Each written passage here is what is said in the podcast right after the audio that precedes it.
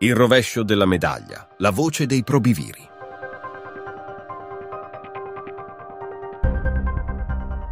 Ben ritrovati su Radio Voce Libera. Oggi affrontiamo una trasmissione un po' diversa. L'abbiamo chiamata Il rovescio della medaglia perché vuole essere una trasmissione, diciamo, che va un po' a raccontare i fatti nella reale loro forma, quindi con dati di fatto, con racconti diretti. Noi, come vi abbiamo già presentato la nostra lista, e vogliamo puntiamo alla trasparenza, quindi in queste trasmissioni che affronteremo settimanalmente vorremmo raccontare delle vicende delle quali si è parlato nell'ultimo periodo e magari è necessario invece sapere un po' i fatti dei diretti protagonisti, e con tanto di documentazioni, con tanto di prove alla mano. Quindi oggi abbiamo 4 illustri ospiti e sono con me collegati Fortunato Pirrotta, ex presidente del Collegio dei Probiviri. Ciao Fortunato. Ciao Alessandro. Poi abbiamo Aldo Grassini, componente sempre dello stesso collegio. Ciao Aldo. Ciao. Angelo Mombelli. Ciao. E Armando Giampieri. Ciao Alessandro. Grazie per la vostra partecipazione. Devo dire che c'è stata molta discussione in merito alle vicende che hanno riguardato il Collegio dei Probiviri, un organo molto importante della nostra associazione che fino a pochi mesi fa, diciamo così, era poco sotto i riflettori, nel senso che si sapeva della sua esistenza fondamentale, tra l'altro, però se ne è parlato non tanto, non è stato mai un organo di quelli più in vista, però l'ultimo anno, diciamo così, vi ha resi molto protagonisti, vi ha resi quasi sulla cronaca quotidiana delle vicende che hanno riguardato purtroppo la nostra associazione. Così comunque è importante far conoscere l'organo, questo collegio così rilevante e formato da persone che comunque hanno una certa esperienza, una condotta e una capacità di esaminare lo statuto, di lavorare sullo statuto e il regolamento e applicarlo poi in base a quelle che sono le vicende che gli vengono sottoposte. Quindi sono i nostri arbitri, se vogliamo. Allora, tanto per conoscervi un po' meglio, volevo chiedervi quando è iniziato il vostro mandato. Il vostro mandato è iniziato nel 2020, quindi dopo il congresso del 2020, immagino, se mi confermate, magari qualcuno di voi ha fatto anche più di un mandato, però questo qui dovrebbe essere iniziato nel 2020. E se vi ricordate, insomma, chi vi ha contattati, chi vi ha proposto di entrare a far parte di questo collegio. Partiamo da Fortunato. Allora amici, sì, io ho iniziato il mio impegno nel Collegio dei Probiviri eletto supplente il 23 novembre del 2018. Fui però contattato già nel 2015, però in quell'occasione ho dovuto dire no per motivi personali, non mi è stato possibile accettare. Nel 2018, in seguito alle dimissioni di uno dei componenti supplente, fui chiamato di nuovo e in quell'occasione io ho potuto esprimere la mia disponibilità. Sentiamo invece Aldo Grassini. Dunque, io ero già stato nel Collegio dei Probiviri nel mandato dal 2015 al 2020. E la candidatura per il 2020 è diventata quasi un fatto automatico, avendo fatto parte dell'organo uscente, insomma era normale che fossi ricandidato per il successivo. Insomma. Proseguiamo con Armando Giampieri. Sì, io invece sono stato contattato dal direttore generale della sede centrale poco prima del congresso del 2020 e mi è stato appunto chiesto se ero disponibile. Io ho detto subito di sì. E concludiamo con Angelo Mombelli. Allora, io sono già stato componente del Collegio dei Probiviri quale supplente dal 2010 al 2015. Per quanto riguarda l'elezione del 2020 non sono stato contattato, sono stato eletto direttamente dal Consiglio nazionale, ma nessuno mi ha chiesto preventivamente se accettavo o meno. Quindi massima fiducia su di te, ti hanno proposto e nominato. Benissimo. Credo comunque un accenno vorrei fare che tutti noi non siamo gli ultimi, cioè abbiamo un passato associativo che possiamo rivendicare in qualunque momento. Abbiamo tutti una storia che non è da poco. Ecco il perché siamo stati nominati Probiviri. Beh, certo, questo l'ho detto anche in introduzione, nel senso che giustamente chi ricopre il vostro ruolo non solo deve avere un passato importante a livello associativo, ma anche a livello proprio di esperienze personali, ma anche una capacità di analisi molto molto forte, e voi avete dimostrato di averla assolutamente. Oh, scusa, una cosa importante per me, lui è stato sempre in tutto il periodo che diciamo ho svolto questa funzione, no?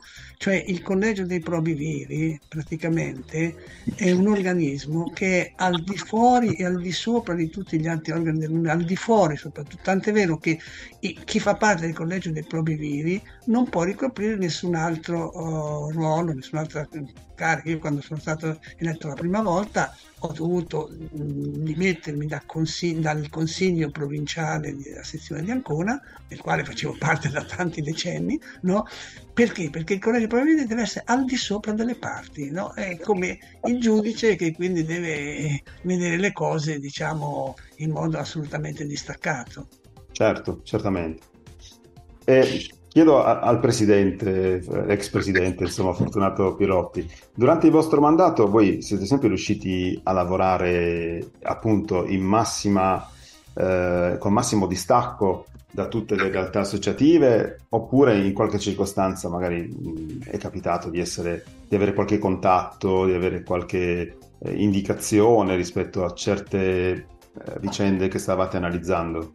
Diciamo che noi abbiamo cercato sempre di mantenere un comportamento distante da tutti eventuali intromissioni e cose, però non possiamo dire che non ci sono stati, tanto che dopo quanto è avvenuto, che il 26 gennaio del 2023 è stato sospeso per causa mia, perché io ricoprivo nella mia sezione dal 2014 il ruolo di presidente onorario, e quando siamo stati sospesi io ho inviato prima del Consiglio del 24 marzo una nota al presidente nazionale e a tutti i consiglieri nazionali, nella quale facevo presente che abbiamo ricevuto in determinate occasioni indebite interferenze, cosa che dicevo pure che qualora mi venissero richieste io l'avrei potuto esibire. Alcuni consiglieri me l'hanno chiesto e io li ho girati queste pressioni, cosa che ha disturbato non poco. Questa cosa per chi c'era in questo collegio anche precedentemente è una cosa sempre esistita, o avete notato un atteggiamento diverso, insomma, negli ultimi anni? Magari chiedo ad Aldo che era... Ma, anche... senti, è sempre esistita, sì, probabilmente è sempre esistita. Io, ripeto, da che sono entrato, mi sono sempre tenuto al di fuori proprio delle vicende propriamente associative. Per cui, poi io da tanti anni, voglio dire... sono conosciuto come un personaggio un po' fuori degli schemi, no? Quindi con me non ci si prova, sanno che non mi piacevano. Angelo, sì, dici Angelo, certo. Allora, finché si è trattato, anche quando parlo dal 2010 al 2015 e anche nel mandato dal 2020, finché si è trattato di esaminare pratiche e problemi riguardanti soci, non vi sono mai state interferenze. Quando poi si è voluto utilizzare i probiviri per ragioni politiche, allora sì, gli interventi pressori ci sono stati. Questo è alquanto significativo. Nel passato mai i probiviri sono stati usati per questo motivo, e il primo a cominciare, mi spiace doverlo dire, è stato Barbuto con il caso La Pietra. La prima denuncia di natura politica è stata la sua. Quindi finché si è trattato di esaminare pratiche e problemi riguardanti i soci per le loro intemperanze, per tante motivazioni, io personalmente pressioni non le ho mai ricevute. Quando si è trattato di ragioni politiche, pressioni ce ne sono state? Nel mio caso sì, ci sono state. Va bene, va bene. Passiamo ad un dato un po' più statistico, tanto per far capire un po' la vostra attività, l'amore di lavoro che avete avuto, soprattutto negli ultimi anni. Fortunato, dal 2020, da quando è iniziato questo mandato, se ti ricordi in linea di massima più o meno, quanti provvedimenti avete adottato tra sospensioni o censure? E allora, provvedimenti abbiamo ricevuto soprattutto nell'ultimo periodo, a partire dal fine giugno 2022 abbiamo ricevuto veramente tanti ricorsi, tutti collegati a un rapporto di tensione con il presidente nazionale, e questi ricorsi li abbiamo esaminati sempre con molta scrupolosità. Ecco, io devo dire una cosa che è importante, a mio modesto dire, che noi abbiamo adottato il provvedimento di sospensione per il presidente, così come ne avevamo adottati altri due in precedenza. E quando noi abbiamo abbiamo trattato questo caso, l'abbiamo trattato con scrupolosità, come sempre d'altronde.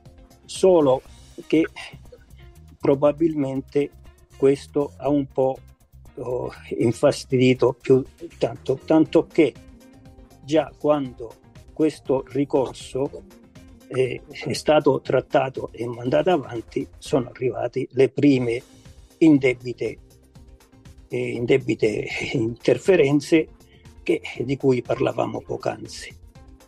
Questo ci ha creato dispiacere un po' a tutto, perché perso il presidente, faccio presente che noi abbiamo respinto, non li abbiamo ammessi, 3 ricorsi.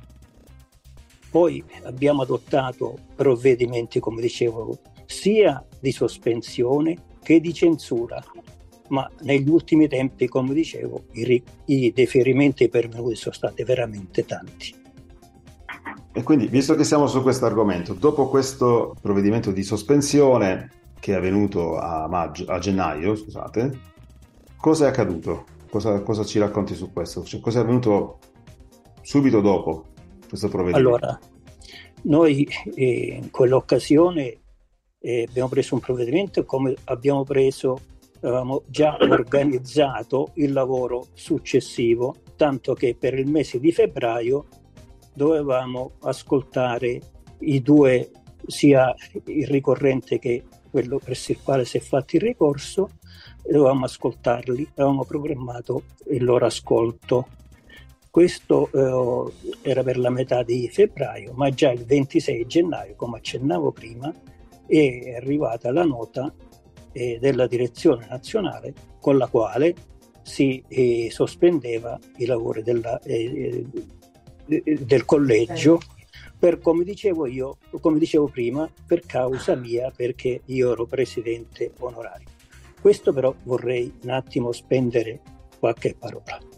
Quando io fui interpellato per entrare nel collegio dei probiviri, mi fu chiesto se avevo delle cariche. Io ho fatto presente che avevo la presidenza onoraria della sezione di Reggio Calabria. No, questo non ha importanza, mi fu detto, anche perché già nel collegio esisteva un presidente onorario che è rimasto fino al 2020 e io dovevo sostituire già un presidente onorario che si era ritirato per motivi personali, come dicevo. Per cui, no, scusa se ti correggo, c'era un secondo presidente onorario, Mario Censabella. Sì, a lui mi riferivo quando ho detto che c'è stato fino al 2020. Per cui eravamo, quando ce n'erano due, poi quando sono arrivato io, è venuto meno uno, e per cui siamo stati sempre almeno due presenti, due ufficialmente nel collegio, e non è stato mai sollevato nulla. Dopo 2 anni, 2 anni e qualche mese dalla nostra elezione nel 2020 c'è stata questa cosa, è venuto questo episodio di questa sospensione. Noi ci siamo insediati il 28 gennaio del 2021. Quello sto dicendo, che il 28 gennaio del 2001, quando siamo stati insediati, il presidente nazionale che ha convocato quella seduta e che ha presieduto fino all'elezione del presidente, ed è verbalizzato questo, ha dichiarato che il collegio si è insediato secondo le norme statutarie e regolamentari, per cui al momento non c'era nulla che faceva pensare, e scusatemi, qualcuno diceva che a pensare male si fa peccato, ma spesso si azzecca, e io dico che se probabilmente, e questo mi dispiace profondamente per l'amore che ho verso l'Unione Italiana Ciechi, se noi non avessimo toccato il presidente probabilmente ancora stavamo lì a lavorare. Fortunato, poco prima di sentirci mi hai fornito 2 documenti importanti che adesso noi andiamo anche ad ascoltare, che sono 2 mail che provano il fatto che il presidente conosceva benissimo la tua situazione di presidente onorario della associazione, quindi oltre ad averlo detto tu nel momento in cui ti è stata chiesta la disponibilità, anni addietro, parliamo del 2014-2018, ci sono delle mail, una di queste anche diffusa come circolare, che nella quale ti si facevano i complimenti per la nomina e anche poi per, diciamo, l'onorificenza che hai ricevuto nel 2018. Io andrei ad ascoltare questi 2 documenti. Volevo dire che proprio soprattutto quella del 2018 è stata fatta, quel comunicato è stato fatto a meno di 3 mesi dalla mia elezione quale componente supplente, che è venuto questo comunicato del 29 agosto. Mentre la mia elezione è venuta il 23 novembre. Ok, allora ascoltiamo i documenti e poi così tutti quanti hanno chiaro quello a cui ci stiamo riferendo.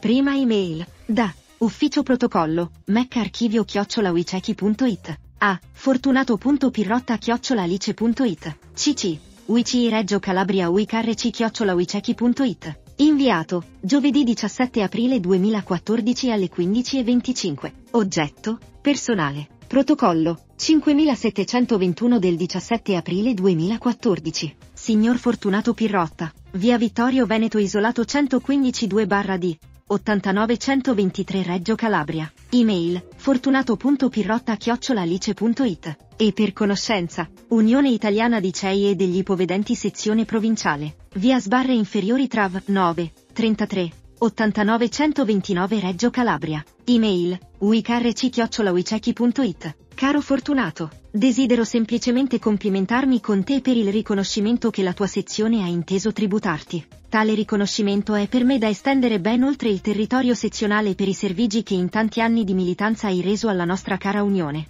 Certo che continuerai a rimanere attivo nella nostra grande famiglia per quanto ti è possibile. Mi è gradita questa occasione per un grande abbraccio fraterno. Mario Barbuto. Seconda email, protocollo, 10962 del 29 agosto 2018, comunicato numero 120, questo comunicato è presente in forma digitale sul sito internet, http://www.wiceki.it/documentazione/circolari/main-circ.asp. Oggetto, onorificenza a Fortunato Pirrotta. Riceviamo e diffondiamo. Cari amici, ho il piacere di comunicarvi che venerdì 31 agosto alle ore 19 presso il Teatro Comunale Francesco Cilea di Reggio Calabria, nel corso di una manifestazione organizzata dalla Prefettura di Reggio Calabria, sarà conferita al nostro presidente onorario Fortunato Pirrotta l'onorificenza di Cavaliere al Merito della Repubblica Italiana. Tale evento, che tocca da vicino l'amico Fortunato, a cui vanno le nostre congratulazioni, coinvolge tutta la nostra associazione. Di conseguenza ci porta a rendere un doveroso ringraziamento al Presidente della Repubblica, in quanto con l'elargizione di tale onorificenza a Fortunato, dimostra la sua vicinanza all'impegno continuo che lui ci svolge quotidianamente nella tutela dei minorati della vista. La partecipazione di tutti noi è fortemente gradita. Il Presidente UICI Reggio Calabria, Dottore Paolo Marcianò. Cordialità, Mario Barbuto, Presidente Nazionale. Ok. Allora, abbiamo ascoltato i documenti, avete sentito esattamente che questa situazione era ben conosciuta negli anni precedenti, come diceva Fortunato poco fa, e quindi il fatto di essersi sorpresi del fatto che Fortunato fosse il presidente onorario della sua sezione soltanto nel 2023 è un qualcosa che un po' stride, diciamo. Contemporaneamente c'erano altre situazioni che però sono state rilevate, che mi pare che hanno riguardato anche Aldo e Armando, giusto Aldo? Sì. La tua anomalia qual era? La mia anomalia, rido perché insomma sono quelle cose che in una sezione succedono normalmente, no? Cioè il discorso è questo, che io sono stato rieletto nel Collegio dei Probiviri nel 20, dopo che avevo fatto già un mandato di 5 anni, e dicevo prima che la mia candidatura è stata quasi automatica, nel senso che ero uscente, no? E quindi non c'erano motivi perché non potessi rientrare, no? Ecco. Ma la cosa è che praticamente nella seconda nomina è risultato poi dopo 3 anni quasi, che io avevo accettato quell'elezione con 6 giorni di ritardo rispetto alla scadenza indicata, e questo è vero che però insomma, ricordiamo anche il periodo in cui sì, il periodo eravamo a dicembre del 2021 dicembre 2020. Anno Covid, anno dove tutte le scadenze sono state prorogate. Ma voglio dire, per chi è impegnato notte e giorno su mille questioni, può succedere che a volte uno dimentichi, certo. E poi c'erano delle difficoltà. Ora, in questi casi, in tutti i casi, insomma, io ragazzi ormai ho 83 anni, ne ho viste nella vita, no? Insomma, queste cose puramente formali, se non ci sono ragioni, non so, di una contrapposizione, di una concorrenza di qualcun altro, cioè, vengono normalmente sanate, insomma, non si sta. No? Tant'è che ci hai lavorato per 2 anni e mezzo. Ma ho lavorato per 2 anni e mezzo. Invece cosa è venuto fuori dopo 2 anni e mezzo? Siccome abbiamo osato toccare naturalmente il grande capo, no? È venuto fuori che noi non avevamo in regola sin dall'inizio. Per cui poi chiaramente non solo siamo decaduti, ma sono state annullate tutte le decisioni che abbiamo adottato in quel periodo, no? Compresa ovviamente quella che toccava il presidente, no? Quindi, un indulto per tutti, data la tua. Poi a questa cosa posso aggiungerne un'altra, che insomma siamo forma per forma. Io ripeto, guardate, io pensavo di non essere inviso per nessun motivo, ma a un certo punto mi chiedo evidentemente, insomma, non so se la cosa che avevamo fatto era imperdonabile, ma cosa è successo? Che Quando è stato rinnovato poi il Collegio dei Probiviri, quindi io veramente non volevo ricandidarmi, però siccome c'era stata un po' questa questione, eccetera, mi sembrava di sottrarmi a una responsabilità e mi sono quindi ricandidato. Non mi sono ricandidato, però la mia candidatura è stata considerata inammissibile. Perché? Perché, udite, udite, non ero socio. È venuto fuori che non ero socio. Ora, io lascio giudicare da un punto di vista puramente formale, era vero, perché avevo dimenticato, eravamo all'inizio del 2022, 23, no? Perché, 23 quest'anno, sì. Quindi voglio dire, eravamo nei primi mesi, no? Io mi chiedo chi è che il 1° gennaio già rinnova la cosa. Quindi era una cosa normale che mi è successo nella mia vita non so quante volte, insomma, no? Ma io dico questo, io sono socio dell'Unione dal 49. Mi sono iscritto tutti gli anni, 74 anni, non ho mai mancato, va bene? Poi cos'è successo? Vabbè, nell'Unione ho avuto una storia, ho fatto tante cose, ma questo non significa.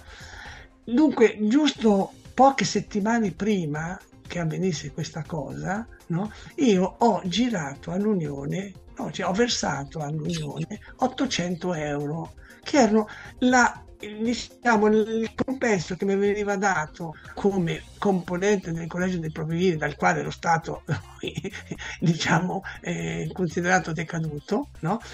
Al netto dell'IRPEF e delle imposte. Io ho sempre girato alla mia sezione tutti i soldi che ho ricevuto per qualunque attività io abbia fatto per l'Unione, no?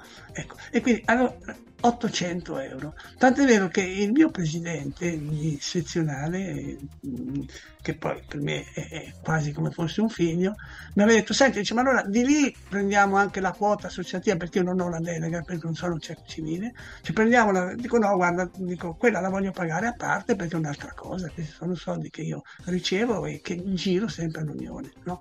Poi la cosa è l'altra, è passata qualche settimana e chiaramente mi sono dimenticato, no? Ecco, certo. È venuto fuori che bastava una telefonata prima di decidere questo. Ma Grassini se ne vuole andare, non vuole essere più socio dell'Unione? No, bastava questo, no? Dopo 74 anni. Tra l'altro una cosa, adesso non è che mi appassiono sui regolamenti, su queste cose, ma uno che non rinnova la quota automaticamente non è più socio?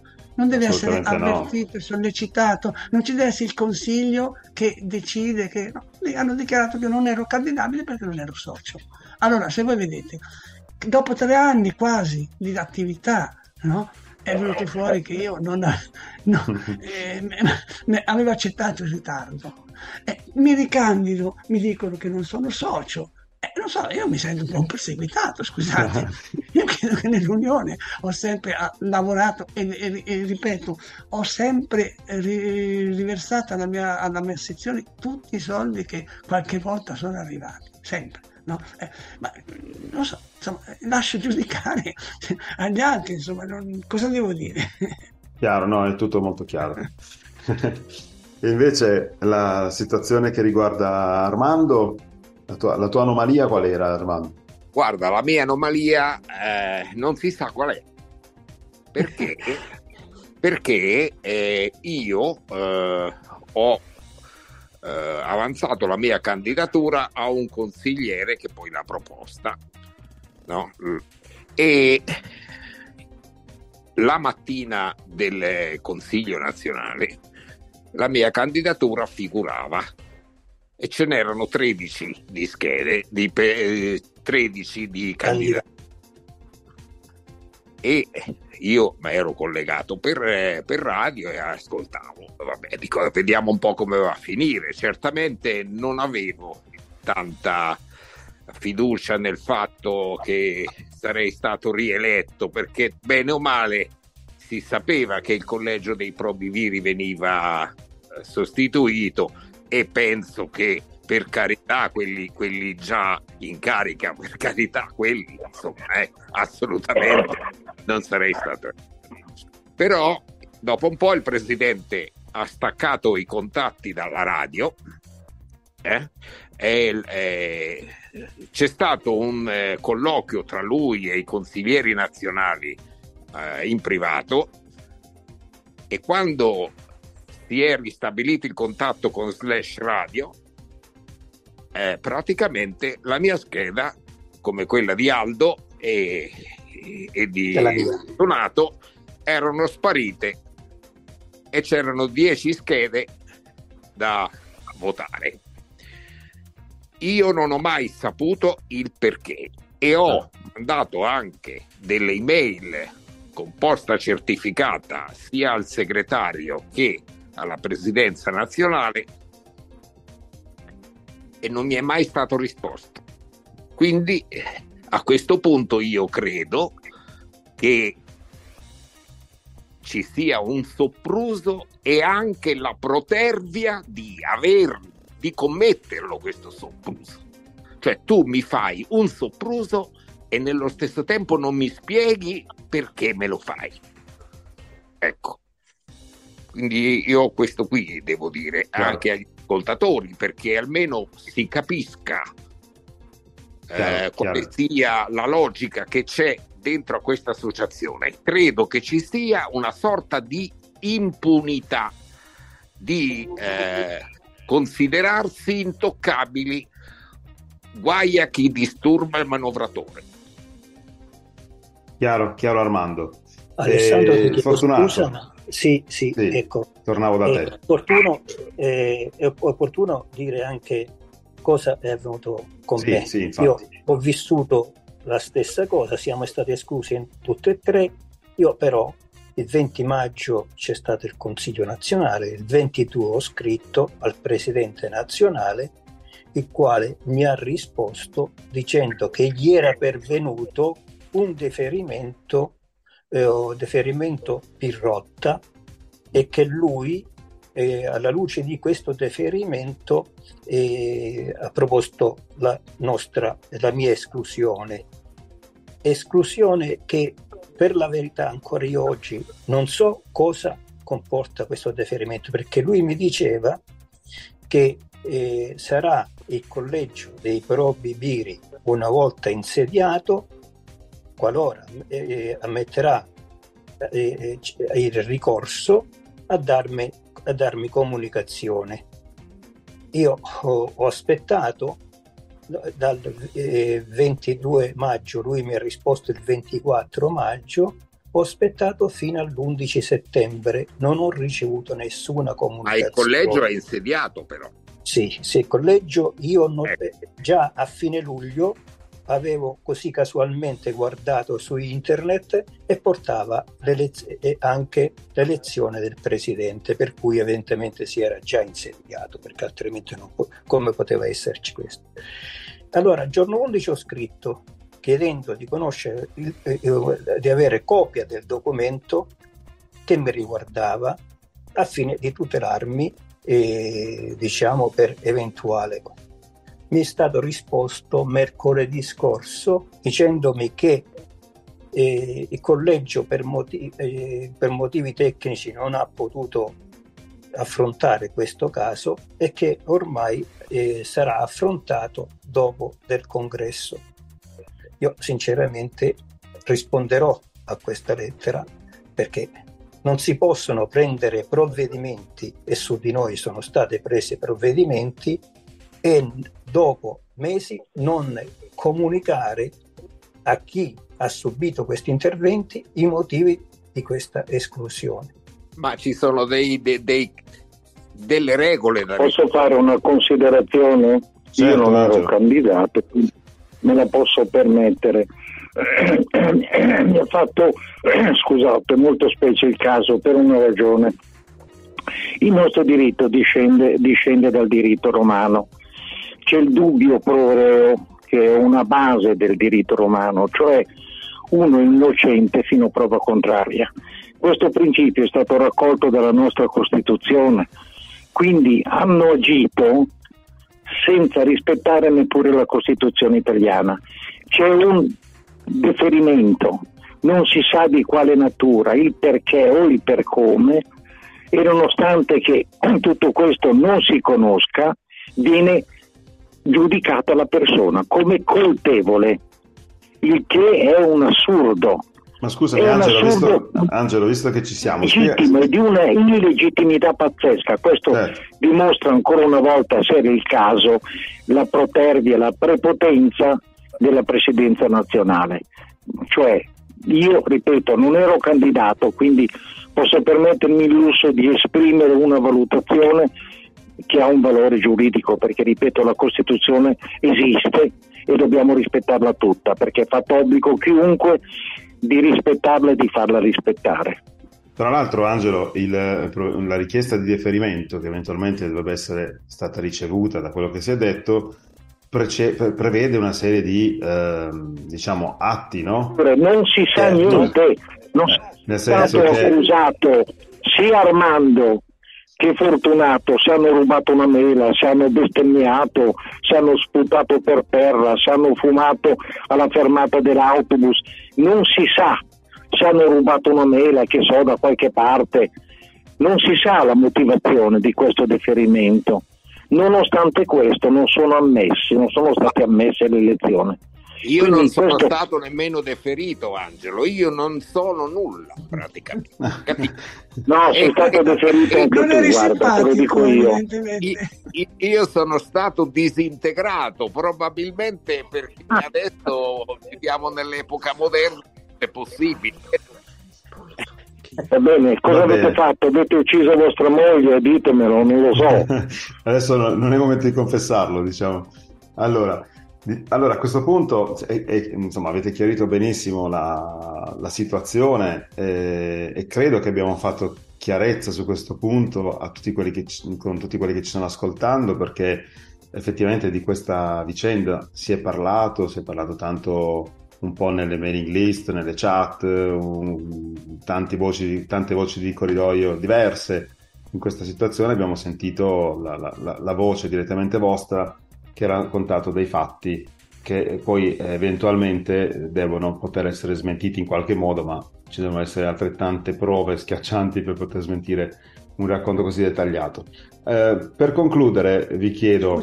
Scusa. Sì. Posso fare una precisazione che secondo me è importante, certo, visto che chi ci ascolta, non credo che tutti notte e giorno vanno a leggersi, a rileggersi lo statuto, il regolamento. Purtroppo no. Quindi forse è opportuno sottolinearlo. Io ci tengo a dirlo, questo perché mi è capitato di dirlo anche a Barbuto una volta che mi ha telefonato successivamente a questi fatti, insomma, no? Che mi ha detto, siete stati piuttosto severi, no? E io gli ho risposto che noi abbiamo semplicemente applicato lo statuto, perché c'è stato un deferimento del presidente e quindi non potevamo... Aldo, aggiungo che abbiamo agito in scienza e coscienza. Certo, ma dicevo... C'è stato un deferimento del presidente, no? E noi non potevamo ignorarlo, no? Ora, la cosa che veniva denunciata, no? Un po' certe sue frasi, certe sue cose in una trasmissione pubblica nei confronti di altri componenti dell'Unione, no? Quello dovevamo giudicare. E obiettivamente erano affermazioni molto gravi, molto pesanti. Ora, cosa succede? Che in questo caso lo statuto dice che la sanzione deve essere proporzionata praticamente al ruolo che ha la persona, diciamo, accusata, no? In questo caso è il ruolo massimo.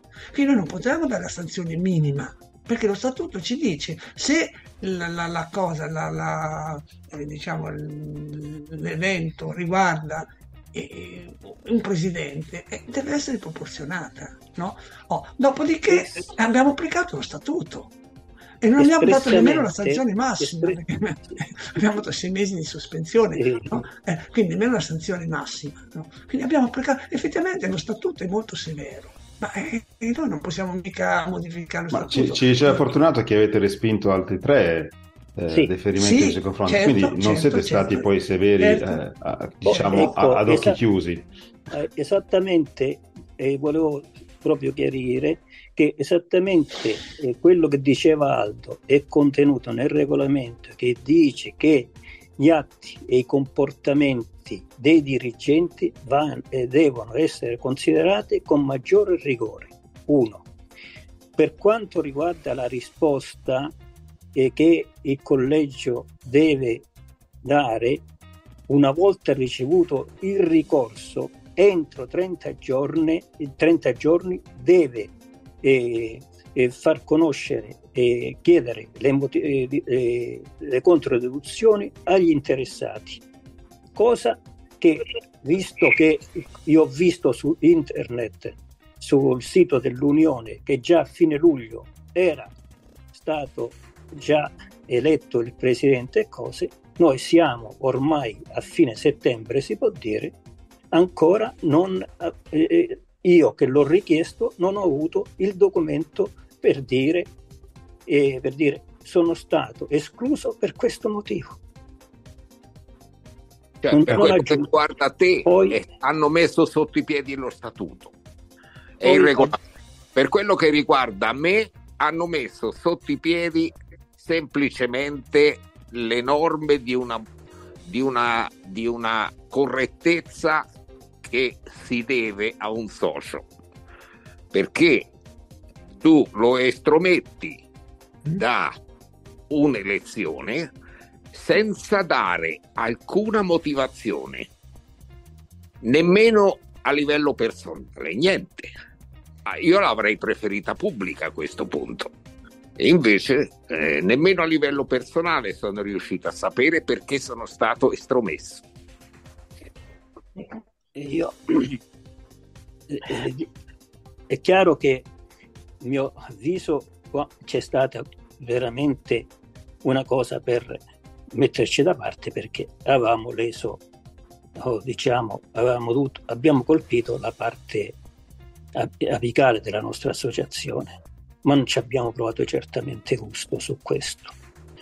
Come avete potuto notare, chi segue le liste, ci sono state spesso sollecitazioni, cose, ma io prima di oggi non avevo lasciato mai una dichiarazione in merito, sia per il ruolo che abbiamo avuto fino al 20 di maggio, anche se periodi sospesi e cose, sia per una questione mia personale, che non serve a niente andare a parlare di gente. Però adesso non se ne può più continuare a sentire queste cose che ci hanno riempito di tanta amarezza.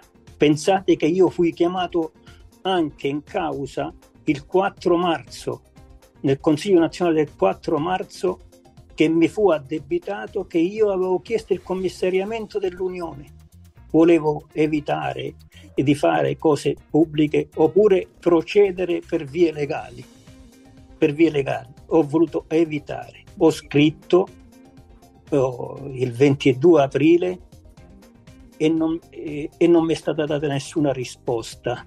Sono stato costretto di intervenire nella trasmissione Chieda al Presidente del 28 giugno per chiedere per dichiarare che io non avevo mai fatto questa dichiarazione e che ero stato indebitamente chiamato in causa da lui. Si era impegnato a fare una ricerca e rispondere. Una ricerca e che mi avrebbe mandato eventualmente se c'era qualche copia dell'articolo. Quando ho visto che nella trasmissione successiva non è arrivata alcuna comunicazione nei miei confronti per dirmi guarda, ci siamo sbagliati, ci si può sbagliare, chiunque può sbagliare, a quel punto sono intervenuto di nuovo e in quell'occasione mi ha confermato che c'è stato un errore e si è scusato. Però ho dovuto sollecitare 2 volte perché la lettera non è stata sufficiente. Bene, grazie veramente, perché adesso Radio Voce Libera, lo dice il suo nome, vuole dare voce a tutti, voci libere sì, ma consapevoli di quello che si dice, di quello che si racconta, e quindi siamo pronti ad ascoltare queste ed altre storie con dati alla mano, insomma, per il rispetto innanzitutto delle persone e il rispetto della verità, perché questa deve sempre essere al centro dell'attenzione. La nostra lista punta a questo, punta al rispetto, alla libertà, e alla verità sui fatti, perché dobbiamo fare in modo che l'Unione torna ad essere quell'associazione produttiva per i propri soci, trasparente e soprattutto che torni a crescere, perché se no altrimenti rischia di implodere su se stessa.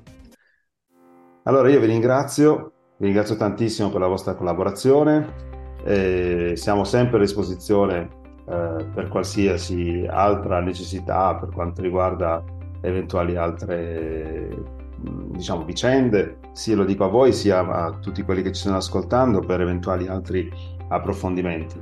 Ringraziamo gli ascoltatori, vi ricordo la nostra mail se volete inviarci qualche vostra riflessione su questo o su altri temi, che è rvl.diretta@gmail.com. Io vi ringrazio per l'ascolto e alla prossima. Buonasera a tutti. Grazie, buonasera a tutti. Grazie. Ciao. Sentirci.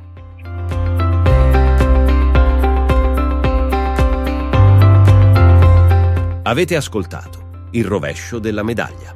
Ha condotto Alessandro Trovato, con la partecipazione di Aldo Grassini, Fortunato Pirrotta, Armando Giampieri e Angelo Mombelli. Regia e montaggio Massimo Vettoretti e Simone Dalmaso.